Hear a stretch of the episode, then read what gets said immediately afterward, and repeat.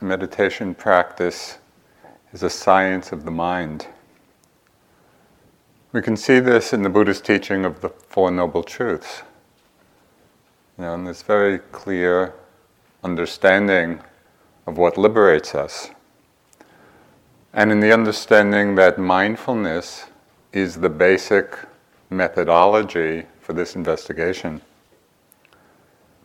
And he taught with such amazing clarity and precision what the causes of suffering are and the possibilities of freedom. But meditation is an art as well as a science. And tonight I'd like to speak about one particular quality of mind that more than any other requires this artistic sensibility. It's a quality of mind that appears more often than any other in the various lists of the factors of awakening. And the Buddha spoke of it as the one factor that brings the fulfillment of all our aspirations. It's a powerful force that needs a very delicate touch. And the word in Pali for this quality of mind is virya. And we can get a sense of its many nuances and meanings from the various ways this Pali word has been translated into English. So, virya has been translated as strength, as courage, as vigor, as vitality, as perseverance, as effort. So just you know, put all of these together: courage and strength and vigor and vitality and perseverance and effort. So, all of these together give some sense of what this quality of mind that's in all of us, of what it's like. In its most basic meaning, virya is energy. And energy is the capacity for activity. It's the power to act, to do, to accomplish something. So the art of practice is learning to cultivate and modulate the use of this energy in an appropriate way. So we experience virya, this energetic capacity of mind, in different ways. We can feel it as a strength of mind that holds up or supports something. And the example they use in the text for this supporting quality of virya. Uh, they talk of it just as an example of a beam or a, a, post that would support a building that's falling down. You know, and so we prop it up, we support it with a beam.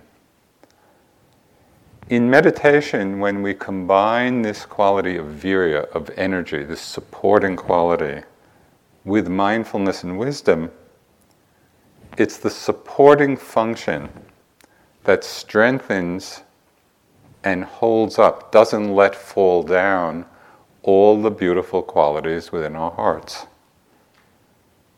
So that these qualities are not weakened or not lost. So it's virya which supports them. And the Buddha emphasized the importance of this, the ongoing importance of virya, particularly in this function of supporting the wholesome qualities when he said, When we practice, wisdom grows. And when we don't practice, wisdom weakens. So, this is something I think we really need to take note of. Wisdom is not something we get and then we put away, you know, for safekeeping. Until there is an assurance of awakening, if wisdom is not nurtured, it simply becomes a memory. We may have had some deep insights, but unless we're continually feeding it and nurturing it, so then that insight itself becomes a memory and not something alive within us. And I think we've all seen how easy it is for old habit patterns of mind to begin to reassert themselves. There was a great 12th century or 11th century Korean Zen master. His name was Chinul. He was one of the founders, I think, of Korean Zen. Had a wonderful framework for his teaching. He called it sudden awakening, gradual cultivation. So he really pointed to the nature of mind, the nature of freedom that's possible right now as we understand the mind, and also the need for the gradual cultivation of that state. So it's not enough to have these moments of insights, we have to cultivate that wisdom. This is what he said Beginningless habit energies are extremely difficult to remove suddenly. Hindrances are formidable, and habits are deeply ingrained. You may have noticed this. Hindrances are formidable, and habits are deeply ingrained. So we need this quality of virya, you know, to nurture, to support the wisdom in our minds. And it's precisely virya which keeps this wisdom growing, that keeps strong what is already wholesome within us. You know, and develops those qualities, those wholesome qualities that are not yet well developed. So, support, the strengthening, that's one aspect.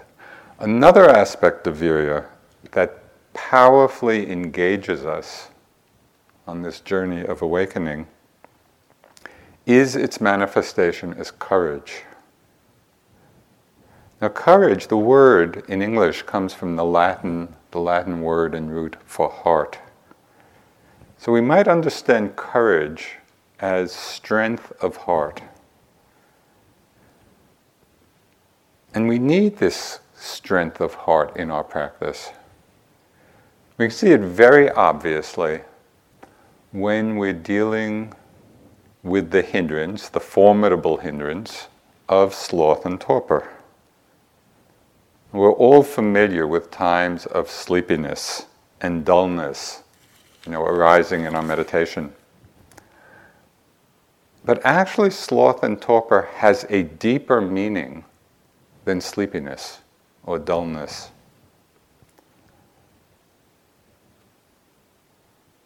On a deeper level, sloth and torpor is the deep seated tendency in the mind to retreat from difficulties. That's what sloth and torpor does. When those factors are present, we pull back, we retreat from what is difficult. And what makes it so tricky for us in working with this very deeply rooted habit pattern is that sloth and torpor often comes masquerading as compassion. You know, we might be feeling tired or bored or restless. And instead of engaging with and investigating these states, we hear this very kindly voice in our minds. Let me take care of myself. Let me be good to myself. A little nap will be just the thing. How often have we heard that voice? And of course, there are times when we do need rest. So it's to acknowledge that that is sometimes the case. But very often it's not. So I'll just give you one example from my own practice, which was so instructive for me. This goes back uh, to the early years in India. Uh, I was practicing at this time with uh, the Vipassana teacher, uh, S.N. Goenka. And in his retreats, uh, we would get up at four in the morning and then sit for two hours before breakfast and then follow, follow the daily schedule. So I'd get up at four and I would actually make a beeline for the meditation hall so I could get a seat in the back of the hall against a wall. so the walls, wall slots were very desirable. So I got up every morning at four, went to the meditation hall, start sitting, and then after a little while I just leaned back against the wall, and I would soon be asleep. This happened the first day, the second day, the third day, the fourth. I mean, it went on for a long time.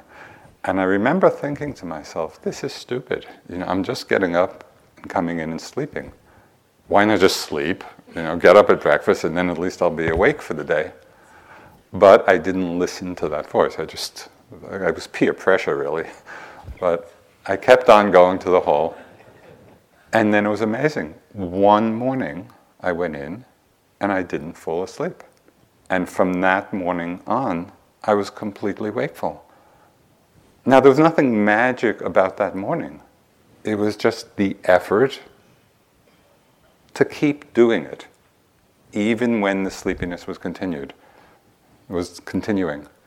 I just keep making the effort, you know, applying that virya, and it was building even when I couldn't see that it was building until the point where the mind was really awake. So we have to appreciate just how the process happens. You know, and virya means not retreating from the difficulty, but staying there and meeting it.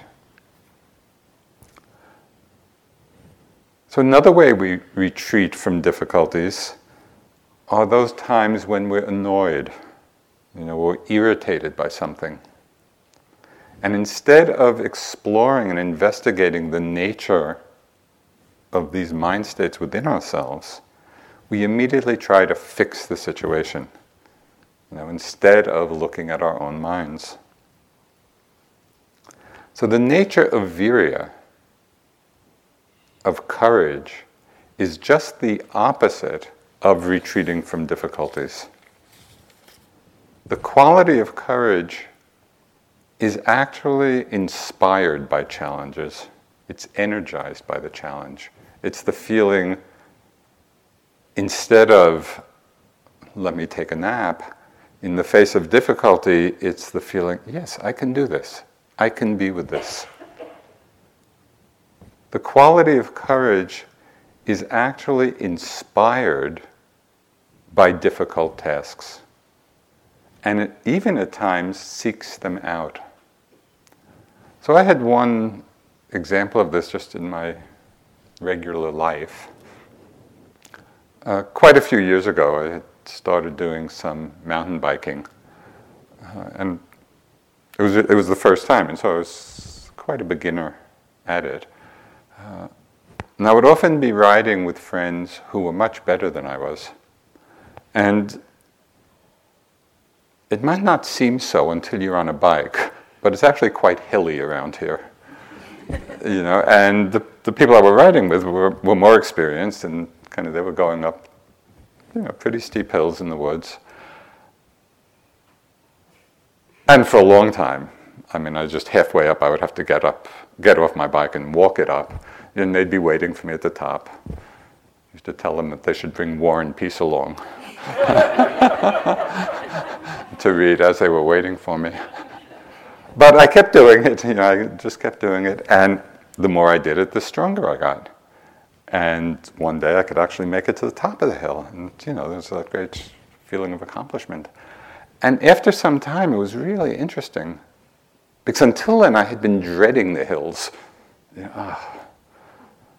But at a certain point, just by doing it and gradually getting stronger, and I found myself actually looking for hills, you know, to ride up. It's like the challenge of it, you know, inspired the virya, inspired the energy.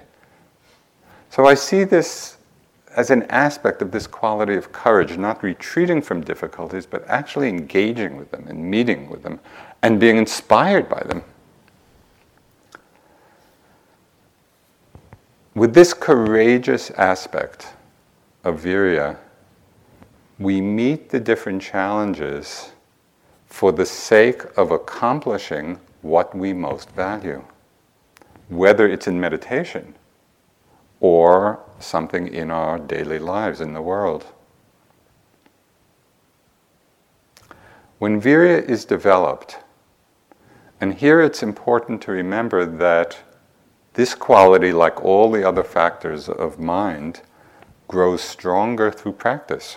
So wherever we are, whether we're at the beginning of our mountain bike career, our meditative career, our virya career, whether at the beginning or somewhere along the way, the more we practice, the stronger it gets. So when this quality of virya is developed, it really becomes undaunted, you know, by the thought of hardships or by the length of the task or the endeavor. So, in all of the texts, perhaps the most striking statement of virya, of courageous determination, was the, the Bodhisattva's declaration as he was as he was working for Buddhahood. He said, Let only my skin and bones remain. Let my blood dry up. I will not give up until I have accomplished what can be done by human effort and endeavor. That's quite a statement. Uh, let my blood dry up. I won't give up until I have accomplished what can be done by human effort and endeavor. It's worth noting here that this powerful resolve refers back to what can be done by human effort and endeavor. It's not relying on some super normal divine being or power. The Bodhisattva is saying, and the Buddha, after his awakening, said frequently, this is something we can do as humans. And just as I've done it, we can also do it. But even so, you know, when we hear this kind of resolve, we might think, yes, that, that kind of courageous determination, you know, may be fine for the Bodhisattva, the Buddha to be but it seems very far away, really, from anything we may be able to do. And it's true, we, we may not yet have the level of the bodhisattva's resolve and determination, so it's worth acknowledging that. Still, there are many people and many examples of people expressing tremendous valor and courage in pursuit of their goals. Sometimes it's in very individual ways. And there's one story which really inspired me. And it was a story told to me by someone who's on staff here at IMS. He told me this story some years ago. Before he came on staff, quite a, quite a number of years before. He had been in the army. And while he was in the army and in training, he said that at one point he volunteered to run a marathon, 26 miles. But in the army, the marathons are a little different. They were run with full gear and a 35 pound pack, you know, on his back. So I asked him, I mean, he told me this. I couldn't even imagine it. I said, Why did you volunteer? This was vol- voluntary. Why did you volunteer to do this? And he said there was a mixture of motives. But primarily, he wanted to face his mind in extreme circumstances. He just wanted to see what his mind would do. And it was for him more about just exploring how to live his life rather than finishing the race. So he said that at mile 13 out of 26, he had many seductive thoughts about wanting to give up and then wanting to stop. And at mile 13, there were, there were vans who were there, would, would take people back to a rest stop. And some of the runners, you know, gave up at that point. But he said that from mile 13 on, and this was interesting, that the runners who continued, sort of like Sangha on a retreat, all of the runners who continued were really supporting each other. You know, and just by that community of runners, they were helping each other continue. And then he said, in the last few miles of the race, the course was run over sand.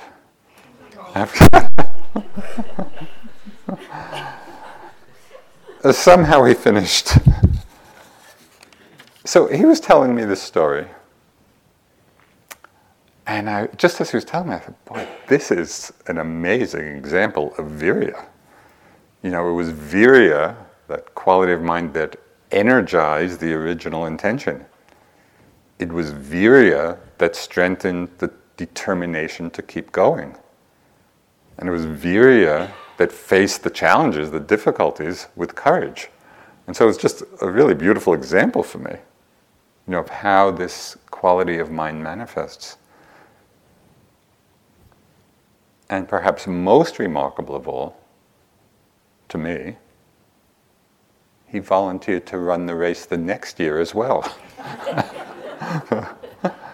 now, this person wasn't a world class athlete. You know, he wasn't an Olympic gold medalist. He was just a guy. But with this very powerful development of virya within him. He had this, this particular quality of mind very well developed. So I'm not suggesting that we should all go out and run a marathon with 35 pounds on our backs. But we can bring our own wisdom to bear in considering for ourselves what is important in our lives. You know, what is of value in our lives that is worth, that inspires the cultivation of this kind of energy, this kind of courageous energy. And realizing that it's virya that will help us accomplish whatever that might be.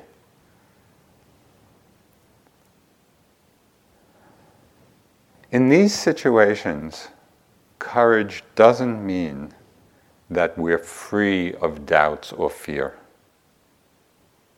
Know, so we don't have to wait until we're free of all doubt and fear to apply this courageous aspect of virya.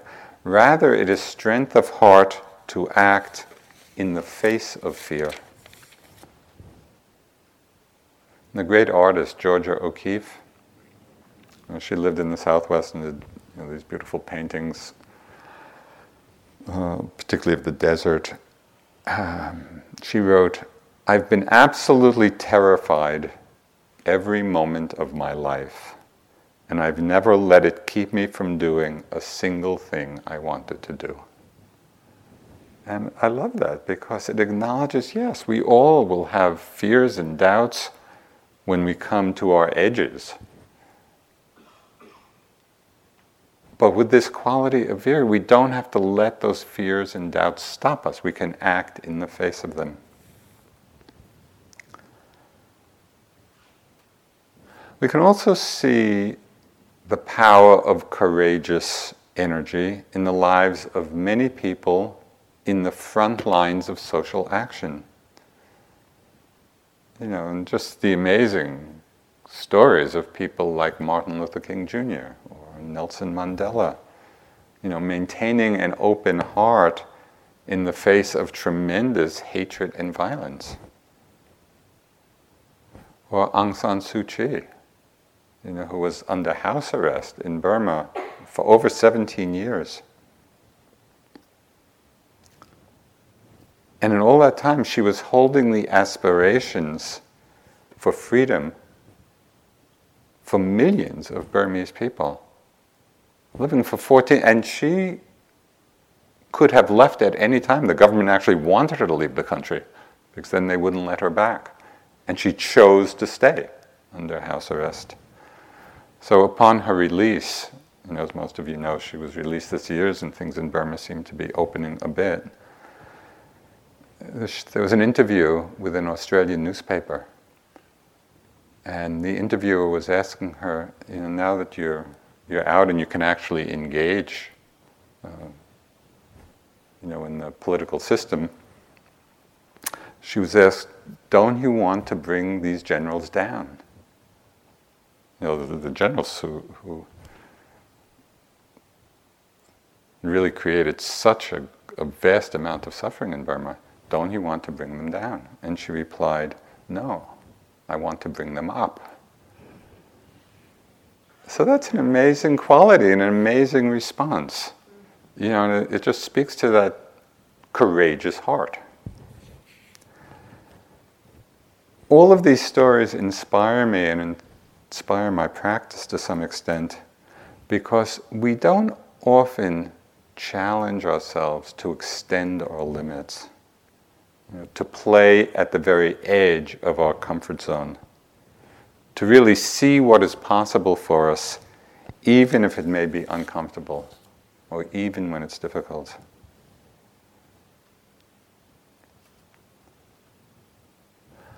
So, as we arouse virya, you know, within ourselves to accomplish our own particular aims, it's important to remember that this factor of mind can be associated with either wholesome or unwholesome motivations.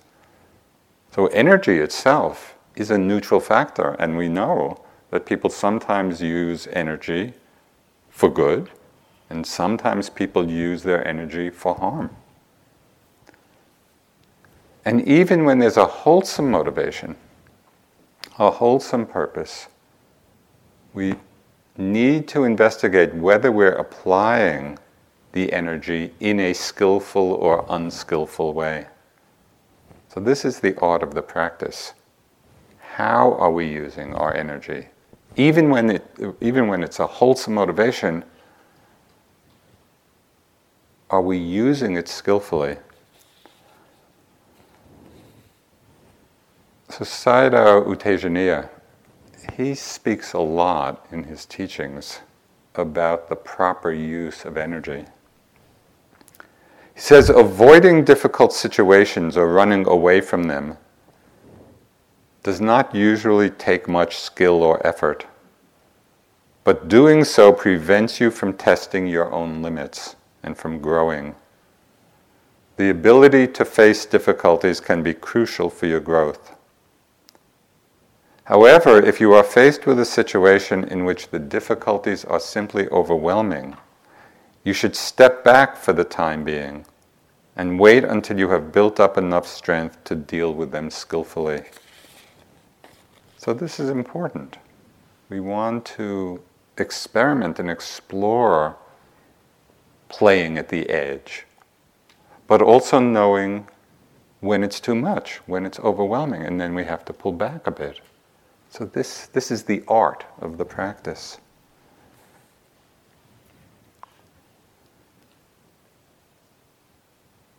So, in addition to energy and strength and courage, virya also manifests as persistence, as perseverance. It's the quality that keeps us going.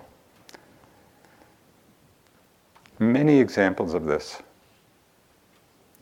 I read one story of the great cellist Pablo Casals, who at 93 was still practicing three hours a day. So I mean, here's this great, great master cellist at 93, still practicing three hours a day. And when he was asked why he still practiced at that age, he said, I'm beginning to see some improvement. so I think that can be a lesson for us.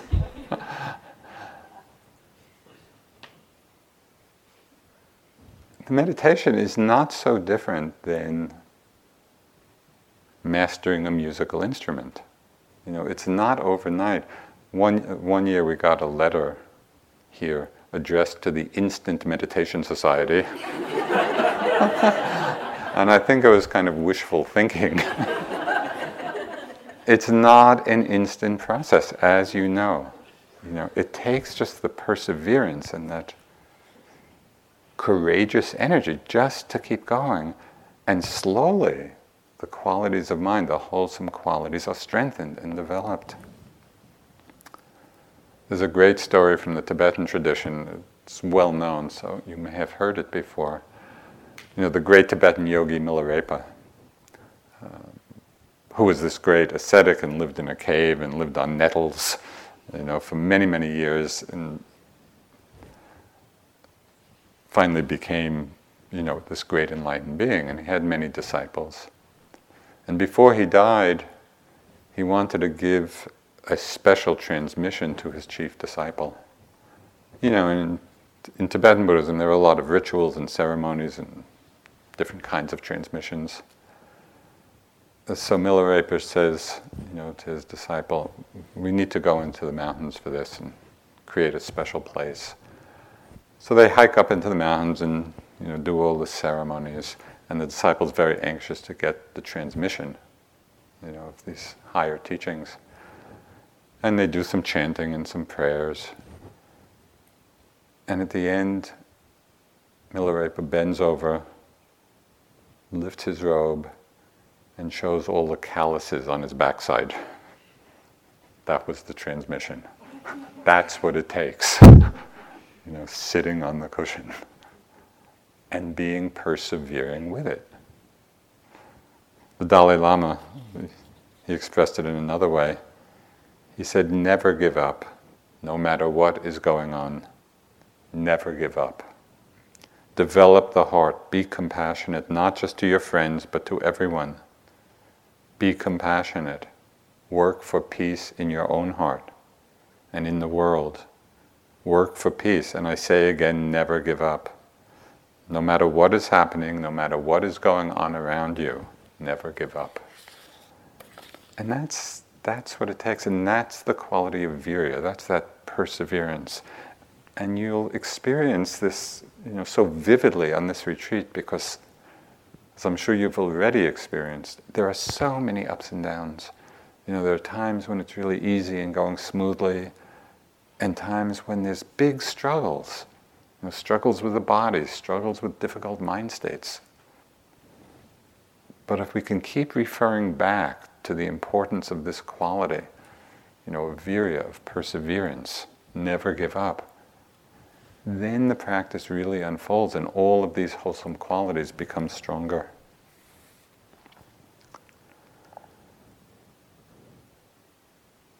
So, virya as energy, as strength, as courage, as perseverance. This brings us to one of the most difficult aspects of virya to understand and to negotiate skillfully.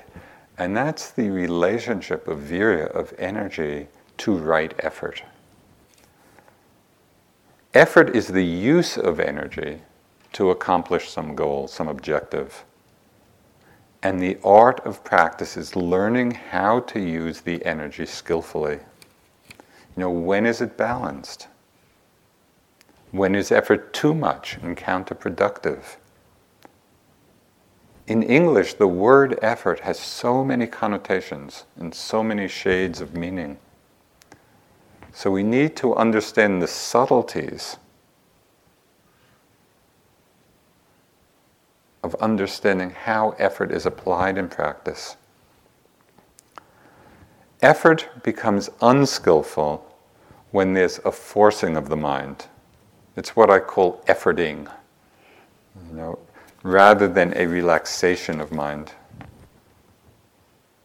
So effort is unskillful when the mind is full of expectation, you know, that wanting mind, rather than openness and receptivity. So we need to be very mindful of how we're making effort, how we're using the energy of virya if we have a strong agenda, if we come into a sitting or a walking or even moving throughout the day, and if we have a strong agenda, or we're focusing too intently, or we find we're holding on to the object too tightly, afraid that we'll lose it, or we're trying to push through something, you know, push through some block or push through some emotional uh, complexity then we need to open, we need to soften the mind. We need to soften the quality of effort. But if the mind is continually getting lost, just drifting off again and again in daydreams or reactivity, or we don't have a caring, wise attention to what's happening, know, we don't have an interest in what's going on, when we're being casual rather than relaxed, then we need to arouse more effort. We need to call up this quality of virya, of energy, of courage. We need to come closer to the object.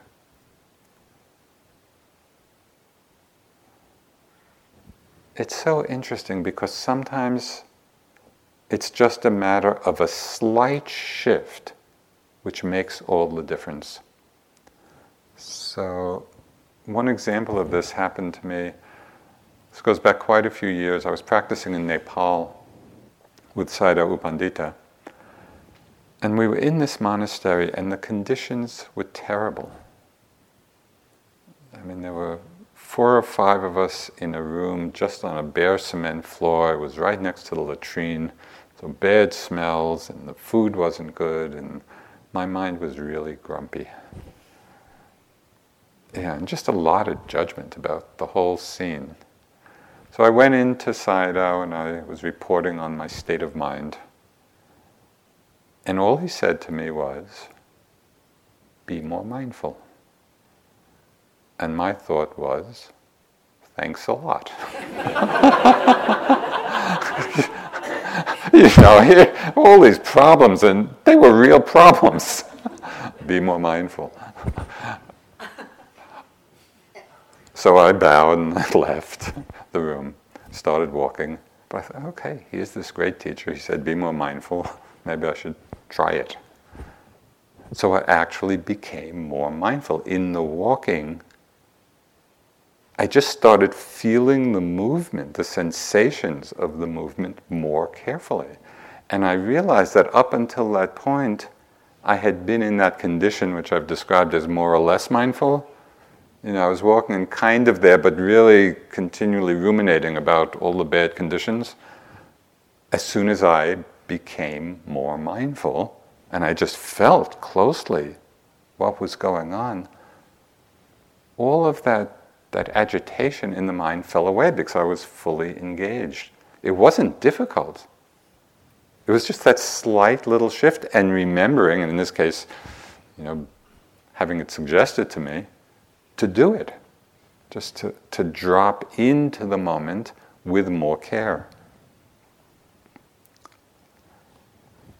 There's an interesting principle regarding energy that we often overlook. And that is the principle that effort creates energy. Because mostly we think that we need energy in order to make effort oh, I'm feeling tired, I have low energy, I can't really make an effort now. And it's actually just the opposite. It's by making the effort that energy is aroused. And we know this just from our ordinary lives. You know, if you're feeling tired and sluggish and dull, and then you go out and do some vigorous exercise, you make the effort to do it, how do you feel afterwards? Almost always we feel energized. The effort has created the energy. So, just as one little example of this in meditation, which is very counterintuitive, this was also during a course with Sayadaw U Pandita here. You know, it was pretty it was pretty rigorous. He's a demanding teacher, and we were just sleeping four hours a night. You know, maybe we could cheat a little and sleep five. But it was demanding. I was just sitting and walking and sitting and walking all day, and so I was often, you know, pretty tired. So I was doing walking meditation in the dining room, feeling tired, feeling sluggish, and walking next to me uh, was my fellow yogi and colleague Sharon Salzberg. And on this retreat, she was the queen of slow movement. I mean, it was amazing to me. I, you know, it could take her 45 minutes to walk one length of the dining room. She, so she was walking next to me, and, and I was feeling really tired. But I kind of glanced over when I saw Sharon. And I don't know, I don't know those little bit of competitive meditating that arose in me, but I thought, okay, I can walk just as slowly. So, so I just brought it to the extreme. I, I, I said to myself, how slowly can you walk and still move? you know, so it just, you know, it came down to microscopic, just. What was amazing to me was that within two steps I was totally awake. Now, if you had said, or somebody had told me, yeah, if you're feeling tired, you know, walk slower, uh, that seems counterintuitive. You'd think, oh, walk quicker, you know, and arouse the energy, which also, you know, might be helpful. But why did it work? Because it took, it took some effort to walk that slowly. And in making the effort, the energy was aroused. So we want to play. You know, this, this retreat in this place, it's really like this great laboratory of the mind and the body. You have nothing else to do except to explore how it's all working. I mean, what an amazing gift.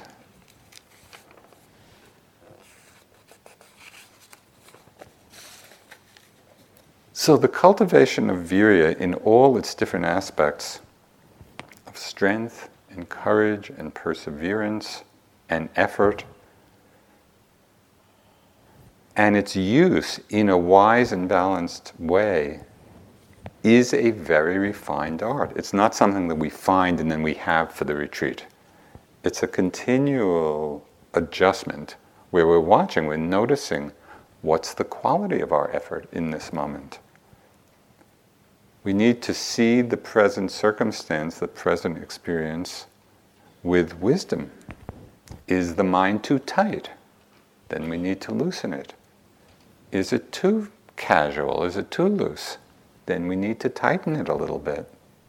It's like tuning the strings of a musical instrument.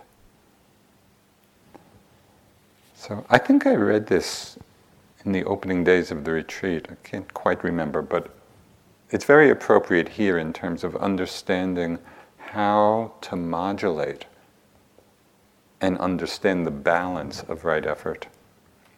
It says the teachings describe two shortcomings of practice called lack of attention and being over attentive. In the former, one does not pay attention to the training and we become lost in daydreaming. It's lack of attention. Being over attentive means to be preoccupied with keeping hold of the meditation to such an extent that it actually disturbs the quality of concentration. The hectic attempt to be so present, so mindful, turns into a distraction all by itself. Of course, one should have presence of mind, but it should be allowed to progress in a spacious way, not a in a constrictive or rigid manner. The more open the sense of being mindful is, the more at ease it is, the more relaxed we are. And this relaxed quality is very important. So you're getting some sense of how we need to modulate the virya, modulate the effort, but be paying attention so that we're actually doing it. We're not simply being carried along on our habit patterns of practice. We're really looking to see where do we need to be more mindful? Where do we need to relax?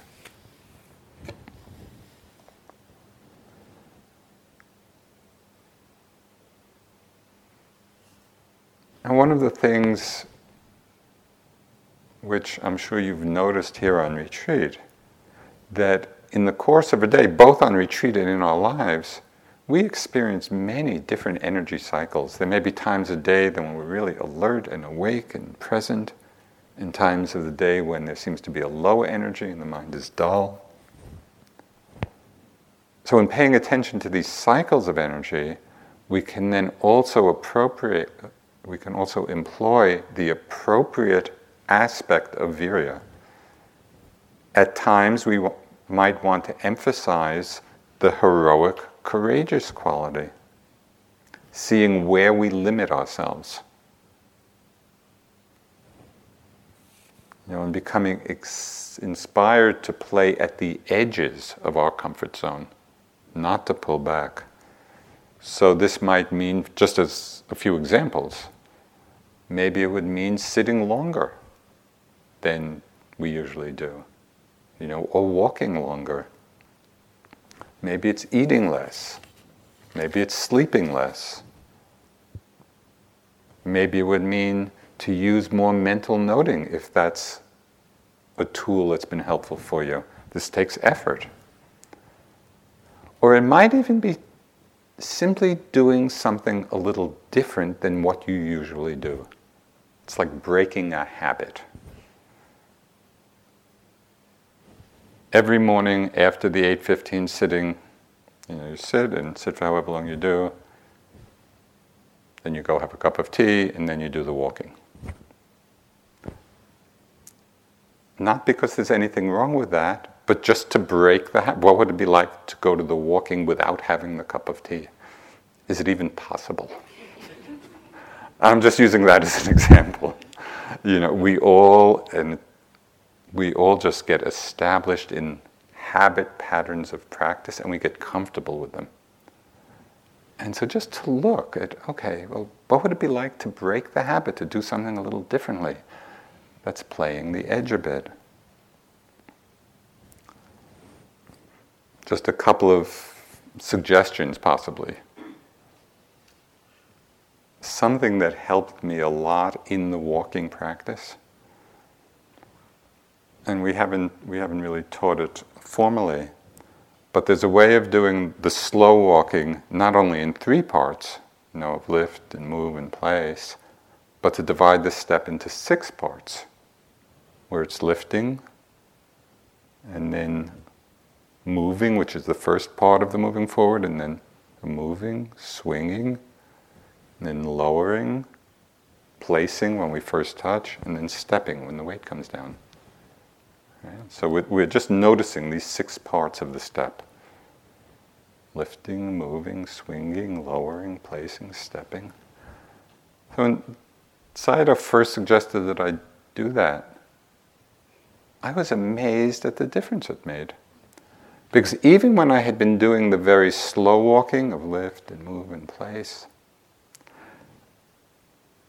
I hadn't really noticed it, but there was a slight energetic leaning into the next part. I was lifting in order to move forward. You know, and I was moving forward, waiting to take a step. It was very subtle, but there was a slight forward lean. When I did the six part walking, that disappeared, and the mind settled into the moment in a different way, in a more connected way. So I'm just saying this not that each of you should do it all the time, but just as a possibility to experiment with. It's one way of experimenting. When we're discovering ways to play the edge, to play at our boundaries, whether it's you know sleeping less or sitting longer or six-part walking or not having the cup of tea, whatever it may be, it's important that it be done with the quality of interest and willingness you know, it's, it's a sense of exploring, not that it's something we should be doing or it's the right way to do it. That's not a helpful attitude. It's just that sense of, okay, here we're in this situation. Can I explore? Can I explore what's possible? This is the development, the cultivation of virya. On the other side, if the mind feels too tight, too much efforting. And we find the mind is just filled with self judgment. You know, or on the other side, ambitious striving. Then the softer side of virya might be more appropriate, not this kind of courageous, heroic effort, but maybe it's the aspect of perseverance, of continuity. So again, Sayadaw Tejaniya, he, he expresses this so well. Right effort means to keep reminding yourself to be aware. Right effort is persistent effort. It is not energy used to focus hard on something. It is effort which is simply directed at remaining aware. This next line is really important. It is not difficult to be aware or mindful. It is difficult to maintain it continuously. For this, you need right effort, which is simply perseverance. You do not need strong effort to be mindful. When we are present, we naturally become aware of what is happening. Simply reminding yourself to be in the present moment is all the effort we need. So, this is the softer side. You know, it's realizing it doesn't take a heavy focusing. It doesn't take much to be mindful, it's just remembering to come back to the present, to connect with it.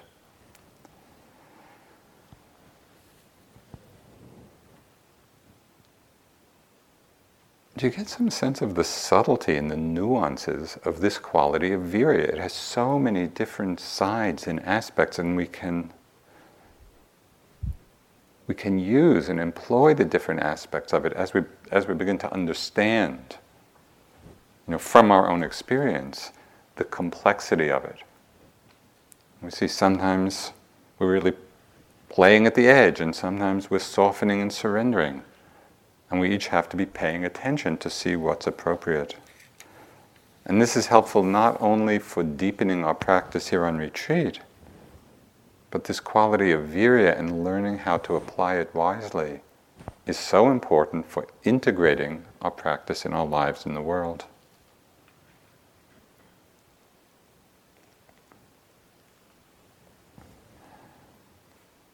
Whatever we're doing, whether it's here on retreat, whether it's in our daily lives, whatever we're doing, our minds are always with us.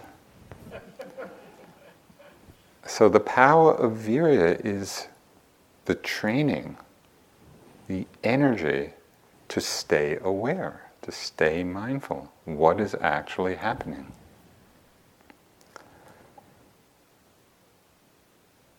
Paying attention, being aware of the quality of our minds as we go through the day.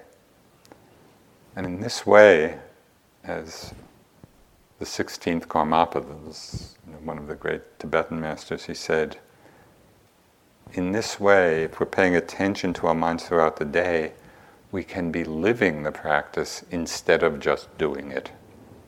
And I love that, that slight distinction there. You know, so often we're doing the practice at particular times, but we want to be living the practice.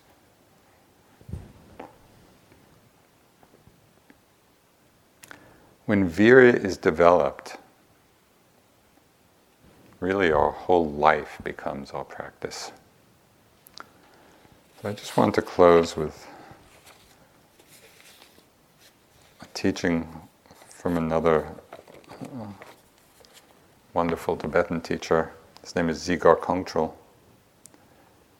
He said the potential for realization is universal and present in us all. True benefit will come from your own efforts and realization.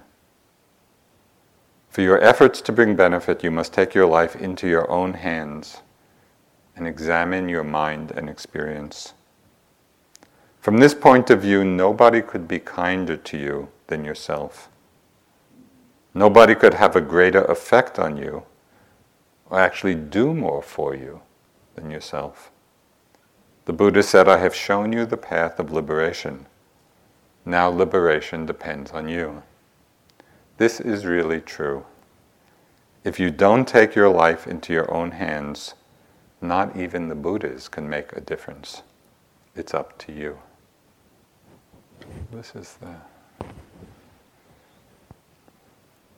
rallying cry. Let's sit for a few moments.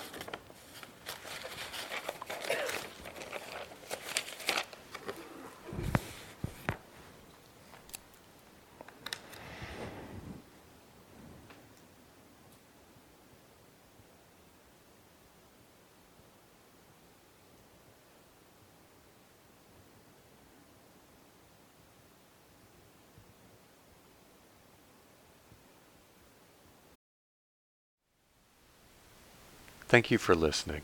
To learn how you can support the teachers and Dharma Seed, please visit dharmaseed.org slash donate.